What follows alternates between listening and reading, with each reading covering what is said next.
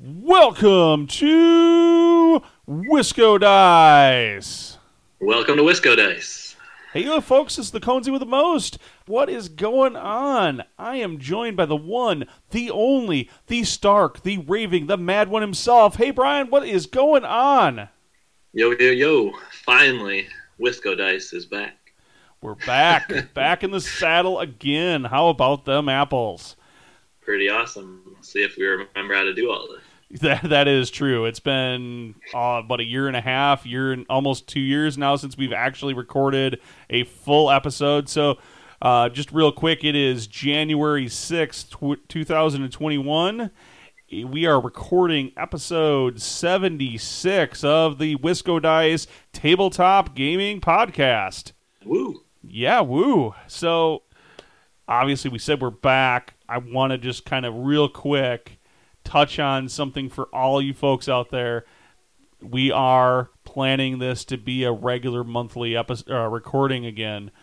I've been hit up at conventions. I've been hit up uh, online. When are you going to record? When are you going to record? When are you going to record? When are you going to do shows? We're back. We're finally back in the saddle. Life happened. It took some time to get that straight. Both Brian and I had some life things that went on. It's resolved. We're able to get back in front of the microphone. And for you guys, um, we are happy to still be here and and not be the podcast that just died and went nowhere. How often, Brian, are we going to be putting out episodes? Every month. and indeed, our, our release schedule is planned for the second. And that might even be more than before. Yep, even potentially more of that. But we're going to plan to at least have a brand new episode in your podcast feed on the second Friday in every month. That's awesome. It is. So, Brian, what what do you think the listeners can expect of the show from now on? Uh, I guess it's going to be a lot of different gaming coverage. Um, I guess that's maybe a little different from what we did previously, but definitely a lot more board games happening right now. Um, things obviously with COVID are a lot different and a lot harder to get together and play games. So haven't had a chance to do a lot of miniature game pushing. Um, we're still involved with those, but a lot more virtual board gaming and has been happening as of late. Yep, I would totally agree with that. And then the other thing we probably try to get some some stuff in if we actually do hobby is we'll probably do some hobby talk on some of these shows as well and just maybe give give some tips about painting miniatures or whatever it is we're working on that we're really inspired on. But I think those are going to be the two main topic areas that we're going to be talking about in upcoming shows. Yeah, I assume the hobby part would always be a mainstay, I guess, of what we're up to. That's the hopes. Let's jump into what games we've been playing recently. You made mention of a lot of online gaming, Brian, so why don't you go ahead and kick things off? What are some of the games that you've played recently? Yeah, so we still managed to get together for some board gaming every now and again. I guess there's a few virtual resources out there. Just as simply as using like a webcam and Discord, you managed to figure out pretty good to host some games that way, having like a webcam set up to film the board and then either like pictures and a chat channel in Discord has worked really well for us. And we were playing Mysterium Park that way. Probably a lot of people, I assume, are familiar with Mysterium at this point. Mysterium Park is just a kind of a, I'd say, a trimmed up, more compact version of the regular Mysterium board game plays pretty similar, a little different as far as the stages go, and a few other parts to it, I guess. But otherwise, it's kind of the same basic idea with the ghost giving people clues, and you're trying to pick out from the images you're given to identify. I guess it's uh, I don't know. Mysterium's a little different. It's like uh, was it the person who is it the murderer you're finding, or the person who's murdered? I guess I don't recall that now, but. I, I think in regular Mysterium, you're trying to give away these are various murderers, but not necessarily your murderer. Uh, potentially your murderer that you're giving visions for, and then potentially locations. There are definitely locations where murders happened, and then potentially weapons. Whereas mm-hmm. Mysterium Park, the persons are people who are innocent that you're giving clues to, and then places where it definitely didn't happen is what you're giving clues to, and then ultimately they try to solve your your murder. Okay, yeah, that's how it works out then in Mysterium Park, it's all kind of like a carnival themed. So that's a little different than the other version as well. It's yeah, definitely a rethemed and retooled version of the game. But yeah, so that's been pretty fun. A lot of people like Mysterium. It's a good uh, kind of co-op, kind of more of a party than like a hardcore strategy game in my mindset. That's another resource we've been using quite a bit of is Tabletopia. Um, just the other day we played cartographers on there. I thought that actually worked out really slick on Tabletopia compared to. I mean, it's kind of fun to draw it out in the regular game. Like the idea of this game is you're mapping out like your kingdom, or the to be king, new to be kingdom, or something like that. So you're given uh, different. It's almost kind of like a Tetris style grid. You're kind of filling in with these different shapes of different types of land areas, and then there's I think it's different every game because you deal out the cards for it. Um, but then there's different scoring me- mechanics as you go through like a full year. It's broken up into seasons for each scoring round, and then you're drawing out this map, and whoever gets the most points created the best kingdom essentially. And Tabletopia was really cool with that. It worked pretty slick. So there was like little colored chips you would put on your board, and it all kind of was dropped right into place and then had all the score counters in there. I thought that was really cool. Tabletopia has been really cool for us. I guess you only need like one membership and then you can have other people join and play games with you. It's pretty slick and there's a fair amount of free games on there, which is pretty cool. You don't even need a paid membership necessarily to play games on Tabletopia. Uh, but the library of available games is is much less if you don't have somebody using a, a paid account to get access to all of those uh, mm-hmm. full blown games. So well, the premium, I guess they call them premium games on Tabletopia. I see.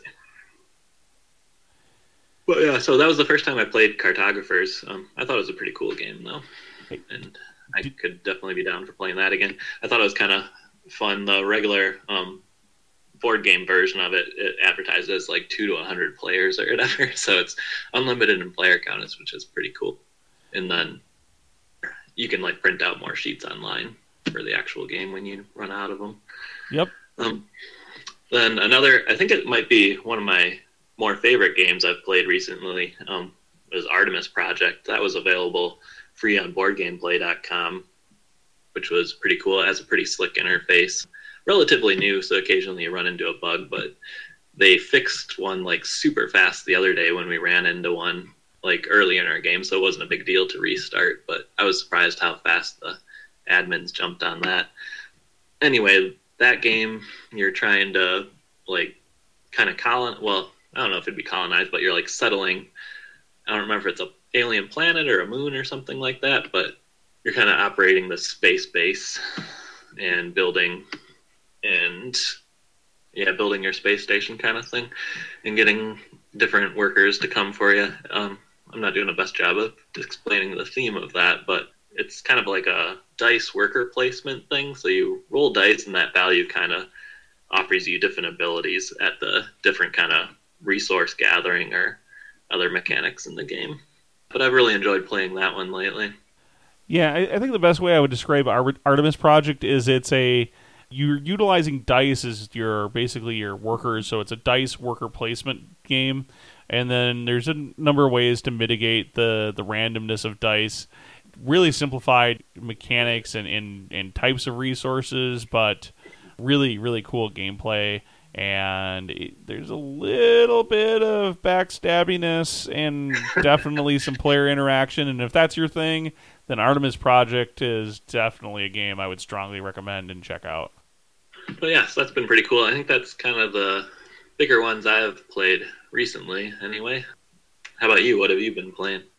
So I've been playing a couple of games from Stonemaier Games recently. Uh, one of them's by the name of uh, it's called Pendulum, and in Pendulum it is a real-time worker placement game. Now that seems to break everything you would think about in worker placement, but basically uh, there are a number of timers on the board, and where those timers are positioned, your if your worker is on a spot where a timer is locked, then you can do anything in that action row. You can actually do the actions where your workers are. If your timer is not in, and these are little hourglass timers. If the hourglass is not in the timer row or in the in the in the row uh, that you uh, where you're putting your workers, then you can place your workers there. So it's uh, you know, one's timer is 45 seconds, and every and when it runs out, any player can can go ahead and flip it, and uh, to the other row uh, in that section. So there's like a purple section and a green section, and I think a black section on the board, and then. Uh, based on where your workers are, you're either resolving actions or you're placing your workers, and you can pl- you can move around your workers if you decide you wanted to place them a little bit differently. Uh, it's been it's a crazy hectic game. It's probably not for everyone, but I love it because it's it's real time and it and it makes it so that you can't just comp you can't contemplate out every action in its minuscule detail. You kind of you're going to go in and kind of uh, yeah, it would. Some people it would definitely be nerve wracked by this game, and there is a way to take the timers out of it, but it just, in my opinion, that's part of the attractiveness of this game. So that's Pendulum. Yeah, that sounds like a really unique feature.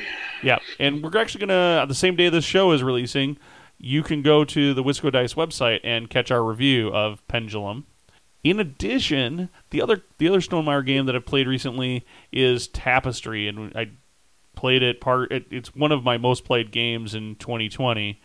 Very surprisingly so. So for a game I didn't think in 2019 that would even be buying, let alone purchasing now the expansion for it. But the they recently re- released a Plans and Ploys ex- expansion for Tapestry, and basically in Tapestry you're playing a civilization building game. It's very loosely themed. I should say it's the immersion into the civilization building mechanic is pretty loose, but that the civilization building theme is there. It's definitely you can definitely feel it in the types of actions. And there's basically on your turn you're going to do you're going to advance your cube on one of four tracks on the outside of the board, and then execute uh, the action on that uh, location where you moved up, and then by spending resources to be able to take that action, and and then it may give you a bonus thing that you can do that you could spend some more resources or something for. And then at some point you run out of resources and you have to take what's called an income turn, which is basically you go through a number of steps, play a tapestry card on your board, on your civilization board, and do a bunch of other steps, gather but ultimately gather your income and score a ton of points. And as the game progresses, you tend to score more points.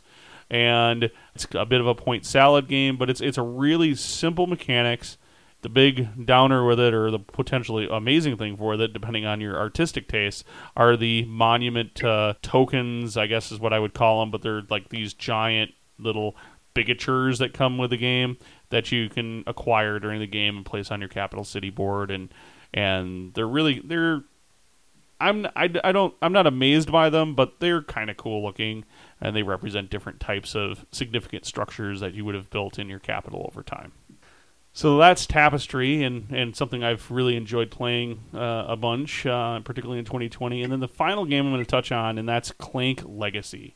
Uh, now, this is a, not a Stonemaier game. This is uh, a, a, a, legacy game. And what a legacy game is, is a game where you're playing the board game, and then over the series of plays, you're going to modify the components to the game, whether by, whether you're putting stickers on the game, or you're throwing out components or you're just ripping up components or some something that you're doing to the game so that the game state will forever be changed.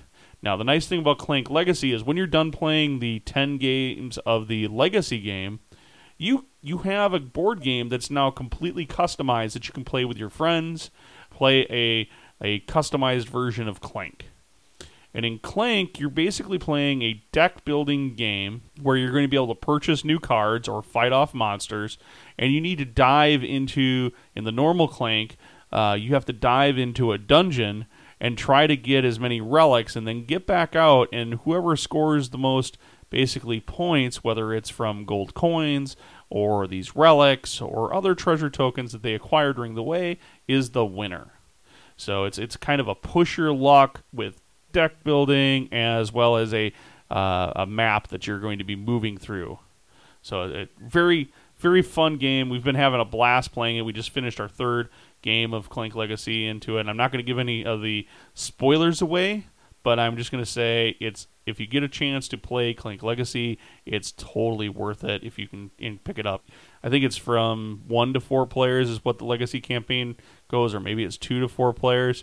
You don't need a four, full four player group to play this and get it to the table. That's Clank Legacy. that's really, I think, the three games I've, I've been playing lately that I wanted to highlight today. We'll see what comes up for next month. Now, let's move on to our main topic. So, what are we talking about today, Brian? Uh, another game, Architects of the West Kingdom. All right, so let's start in. Uh, for these kind of board game reviews, we're going to break them down into three segments. We're going to talk about the components quality. We're going to talk about the gameplay, give you kind of an overview of how the game works, and then we're just going to give us our overall thoughts. You know, is it a good game? Should you go out buy it? That kind of thing. Um, now, this is going to apply, I think, if we talk about uh, miniature games as well in the future. We're going to break, you know, if we do a miniatures game review, it'll be very similar, but we might be talking instead of the components quality, we might be talking more about the miniatures quality. So that, that's kind of how I think we're going to structure that. If there are other things you guys want us to hear as we go through these game reviews, and you want to see if we'd add it in, please let us know. We're very available on all of our social media outlets, whether that's Facebook, Twitter, or Instagram. Or if you want to go ahead and send us an email and talk to us that way, we're happy to hear from you and get and take your feedback. We're looking to continue to improve these reviews that we do for not only the board games but in all of the miniature games we plan on reviewing as well. So that said, let's talk about the components. Now, Brian, I think it's been a while since you've actually sat down and played the physical copy of this game, hasn't it? Um, I actually don't think I did play the physical copy. Uh-oh. I think I've only played it virtual. so. uh, well, there's Conesy figuring something out. Well, I will talk about the components quality anyways because I own a copy of Architects of the West Kingdom.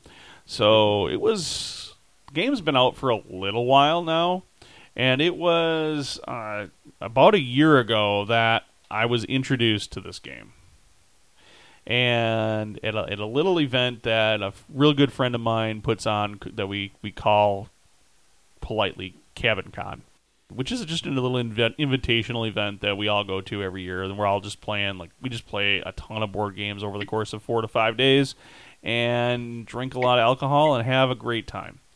Now, in Architects, the, the components themselves, uh, all of the components they have this this art style that I think is really cool. Um, it's very crisp art on the on the player boards, the game board, and all the cards and other components. I do find that the game art sometimes, particularly on the game board, can be almost a little too much to be able to sort out where the action spots are. That's something that you can see on the online version as well. When we talk about the online version, we're talking about the Tabletopia implementation. Brian, is there anything with the, like the game board or components whether on the virtual on the virtual version that uh, you, seems to be really cool in your mind? I mean, it does have a lot of art going on, like you said. When I first saw it, it was really hard to kind of determine what you were doing on the game board, like looking for steps or something like that. But I mean, as soon as you got in a few turns, it all kind of made sense. And the board placement is really like a free placement, so there wasn't really a set order necessarily to doing anything on there. So once you kind of got the rhythm of it, it all kind of worked out, I think. But yeah, really colorful and nice art, and a lot of different character. There's also a lot of like female characters. Was kind of a cool thing in the game. I think as far as the components themselves, all the components are pretty uh, pretty cool. It comes in a really small game box for the for the size of the game, the amount of table space it takes up. It does take up quite a bit of table space. The board itself unfolds uh, pretty significantly. Uh, there's a number of components you have laying around all over the place outside of the compo- uh, boards, and then you have these really thin card player boards that come uh, in the game, and there you have this really super glossy coat, and that's the same gloss coat that's on the cards themselves. I find that those tend to slide around, and it's something that holds true for all of the or all of the West Kingdom style games, whether you're talking about Paladins of the West Kingdom or the Viscounts of the West Kingdom games. Uh, so components just kind of slide around a bit. Wooden tokens that come in the game are all they're all shaped uh, appropriately. So the marble is shaped like a, a little blue square, gold is square shaped like a little gold bar. The clay and and wood are shaped like the what you would expect them to be. Um, there's thick card punch out coins that are that are included in the in the game. So there's there's all kind of the standard stuff. Certainly, if you're a big components guy like I am, the wooden components and the punch out coins are they're okay. You definitely wish you'd have something a little bit better, but I'm okay with them. It's it's it's definitely for the price point. It's it's exactly what you'd expect, but there's a whole lot of game inside that little box for the price point. So, what do you think about the size of components? Are they like pretty easy to handle and not like obnoxiously big at the same time? They're not. No, they're. I think they're pretty much the standard size you would expect. Maybe a little on the smaller side.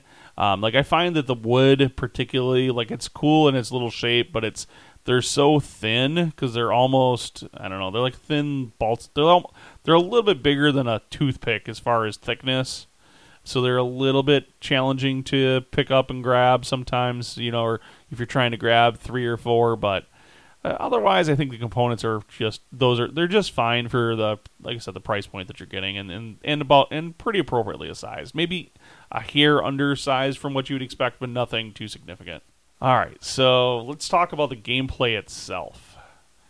What you're going to do in the game is you're basically playing as some kind of lord in this local area, and you're going to utilize the workers that report to you to do various actions on the game board to collect resources, construct buildings, construct the cathedral, and all of these things you're going to be doing, as well as hiring apprentices, you're going to be doing with the ultimate goal of scoring points. So you are given, I believe it's 20 workers at the beginning of the game, and you don't have any way of earning additional workers. Those workers you're going to take, and when it's your turn, you will place it on one of any of the available action spots on the board. Some of those action spots will give you uh, uh, resources. Some of those action spots will let you build buildings. Some of those action spots will let you hire apprentices. And over the course of the game, you will slowly run out of these workers. So there's an additional action spot that you're allowed that allows you to gather up workers. Now, those workers that you gather up don't necessarily have to be your workers. They could be your opponent's workers. So, and if you ha- capture your opponent's workers, you can send them to the dungeon basically or to the tower and then your opponent can have to waste an action to go get them out and when you sell your opponent's dudes to the to the uh, tower and yes i do mean sell you get good money out of it you get a you get a coin for you get a silver coin for every one you you you uh, turn in because you know your opponents they're probably a little underhanded and, and doing dirty deals. So it's you know that's a that's a big thing that happens in the game. Uh, the other thing that happens in the game is you have this concept of virtue. So there is a virtue uh, virtue track on the left hand side of the game on the game board, and during the game, as you do things such as going to the black market or building certain nefarious buildings within the city, you will lose virtue. But you are also going to gain virtue if you give the king resources or build on his cathedral. You're going to gain virtue. And at certain points, uh, there are definitely advantages to losing virtue as well as advantages to gaining virtue. The biggest, the biggest advantage disadvantage is going to be gaining victory points or losing victory points. But as well, there are other little little tidbits of of bonuses as you either decrease your virtue so far or you increase your um, virtue so far ultimately at the end of the game when you're all done placing all of your workers you're and, and there is a a can't remember the name of the section on the board, but it's, it's the guild hall section of the board. That's what it's called. So when you go to the guild hall, you're able to place a worker. That place worker is placed there permanently, but it doesn't let you build either on the cathedral, paying some resources and discarding a building card, or you can pl- use it to build a building card out of your hand which will give you probably something either instantaneously or an end game scoring bonus, or um, give you some other immediate type effects. So when you're when when that guild hall section of the board fills up based on the number of players in the game with pl- permanently placed workers, that triggers the game end. There is one more final round, and then you do the scoring. Whoever has the most points, like I said earlier, that's the person who's going to win. What do you think about that gameplay, Brian? Is that you know, I, I think this is yeah, obviously this is a game I think we both enjoy, but uh, from a gameplay perspective, what what makes what intrigues you about that gameplay? Um, I think it's been pretty fun. Um, I do like that there's some player interaction, but you're not always trying to stab each other in the back. So like, there's only that little mechanic of stealing your opponent's workers occasionally, and usually that's kind of a valid reason to do so. So it's not the worst and like game wrecking thing or anything like that. And otherwise, it's just kind of a there's a little bit of competition for who takes certain spots, like sooner and building stuff like that. Um, otherwise, I really kind of like you're left to your own strategy for the most part, um, gathering your resources and just kind of competing to be the best rather than trying to backstab each other all the time. Um, I guess you could probably play a little dirtier and maybe try to screw people over all the time, but I've really liked kind of picking your own track. Um, there's also a few different ways to score points, so you can always try a different way every time you've played. Like I've kind of tried a few things. None of them have really worked out for me because I don't think I've won a game yet, but it's always been pretty fun.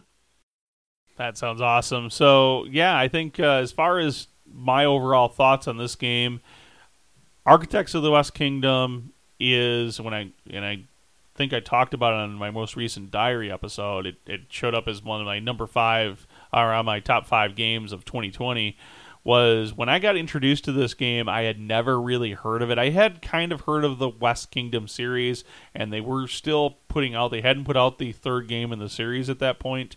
Uh, I got introduced to it, and the art style at the time, I was like, eh, it's a little cartoonish, maybe it's a little kiddish of a game, and I've realized after playing it that oh my goodness there was a lot of game here and it was a ton of fun and i immediately picked it up and i brought it home and i got it out to board game night a couple of times before we had to lock down for covid.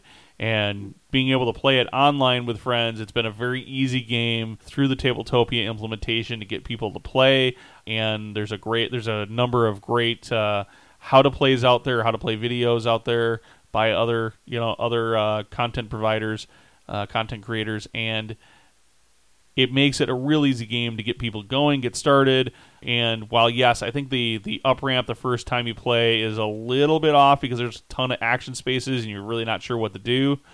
Once you kind of get the gist of the first two or three actions, what aren't necessarily critical in your opening hand of building cards as well as the cathedral track, kind of give you some guidance as to maybe the you know if you haven't played, these are some of the things you might want to do and should be kind of help guide you for those first three or four worker placements, and then you're like, oh, okay, I got the game, and then how do I do this, and how do I do that, and and these kind of things really help.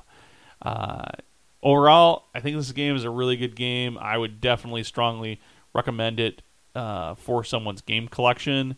And I think Brian, we're gonna do make something up on the fly here, but I think we should uh, do like a one to ten rating on board games. Uh, very similar to what Board Game Geek does and uh, give this kind of a, a, 1 to 10 type rating. You know, is this a, a 10 being, oh my God, uh, this, I just built the most amazing building ever in my life? Or a 1 being, oh Lord, the whole hovel just fell down on top of my head and I got one of those big cartoon lumps. So, what do, what do you think, Brian? Where would you rate Architects of the West Kingdom on that scale? Um, I've really liked it, and it seems like a pretty quality game. Um, I guess as for my personal opinion, I'd probably give it probably an eight or so. Like I'm definitely willing to replay it many times. Like nothing soured me on the game at all, and it seems really good. So I think I'd give it an eight.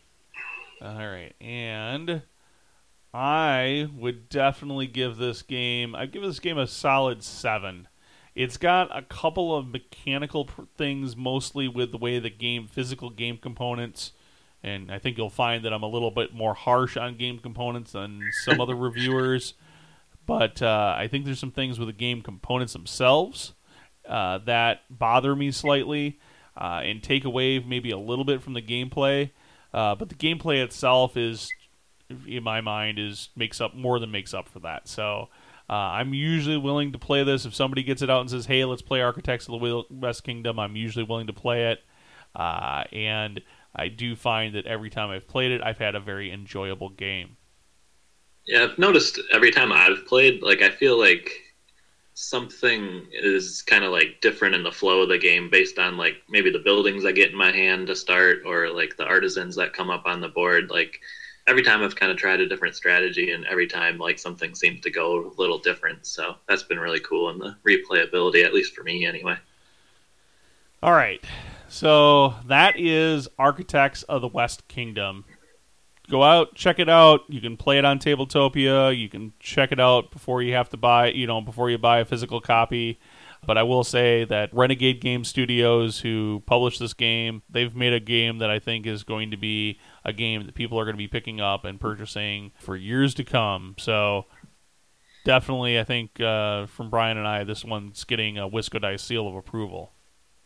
For sure. I did have one other question going back to the components.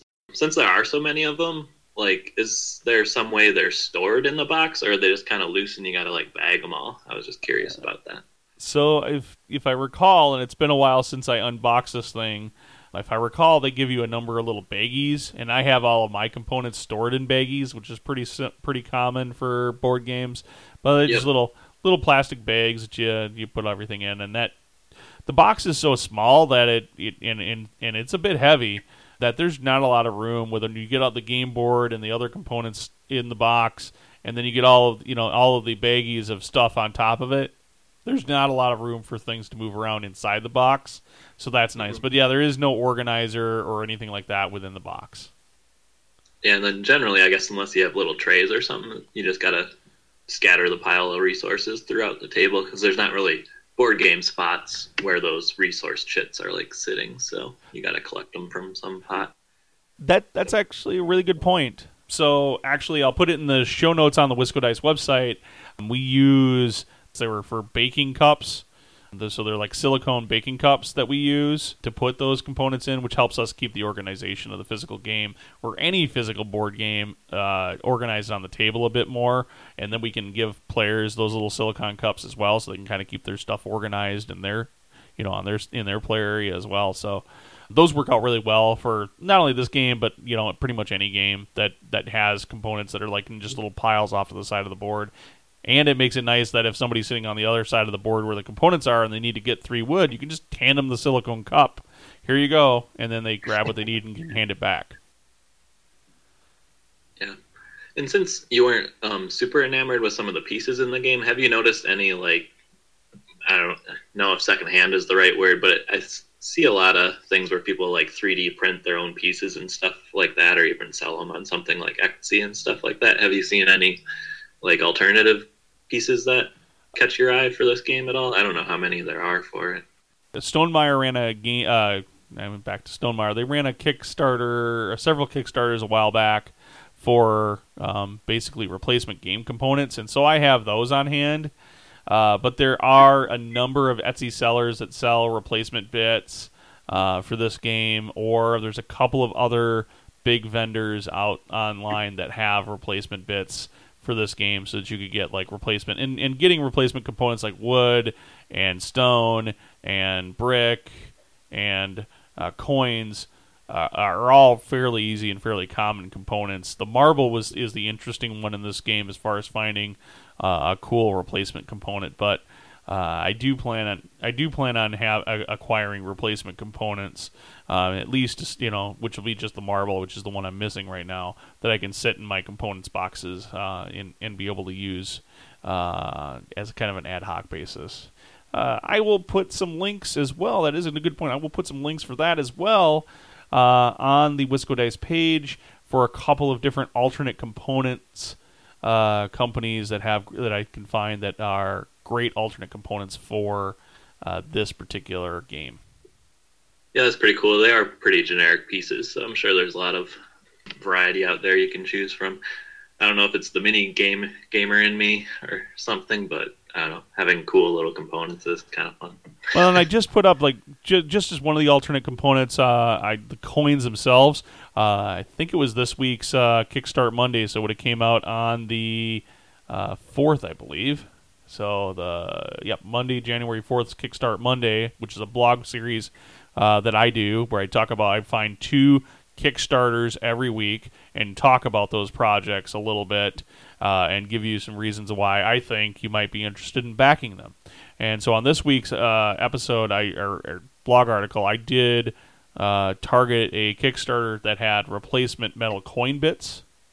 Um, which uh, for any of your board games or role playing games where you need metal coins, and then I talked about uh, also a replacement components uh, Kickstarter as well. So a couple of really cool Kickstarters. Maybe that wasn't this money. Maybe that was a while back. Actually, I don't think that was this money because I think I talked about dice. I should actually look at the website before I start. Uh, nope, there was the blinging the games one. So they're blinging in the games is uh, uh, from Vesuvius Media and that had a bunch of cool alternate game components. Not necessarily any for this comp- for this game, but some cool alternate game components for other board games you might be interested in. But like I said, I'll find I'll find a couple articles uh, or a couple of uh, links to uh, particularly vendors that sell alternate components that I think you might be interested in if you want to bling up your Architects of the West Kingdom game. Okay, so real quick, we've obviously brought back the show and we appreciate so much for you guys taking the time to listen.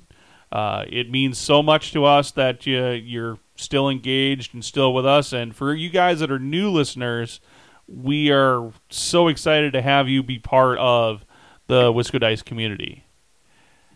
Make sure if you do, you know, you enjoyed what we did here, you enjoy the show, that you leave us a review on any of your favorite places where you can go download and listen podcasts. We really appreciate that whatever search algorithms these things do to help suggest podcasts to other people will help us continue to grow our gaming community, and that only is going to benefit you guys as the listeners. Also, take the time to give us a like on our Facebook page. Super appreciate that. Don't forget to also follow us, whether it's on Twitter or Instagram, uh, and or Pinterest, which we are just starting to think about doing something with. We've created an account. We are working on trying to figure out how we're going to do some content for that as well. Finally, if you haven't looked recently, make sure you catch up on the blog. We've mentioned the website a couple of times, but just in case you weren't sure, that website is wiscodice.com. Hey, Brian, what was that website again? It is wiscodice.com. Ah, that is right. It is wiscodice.com. If you have any other questions or comments, please reach out to us. We're also available via e- email. All of our contacts are on our website at wiscodice.com. That's it, folks. Until next time, peace out. Bye, bye, bye.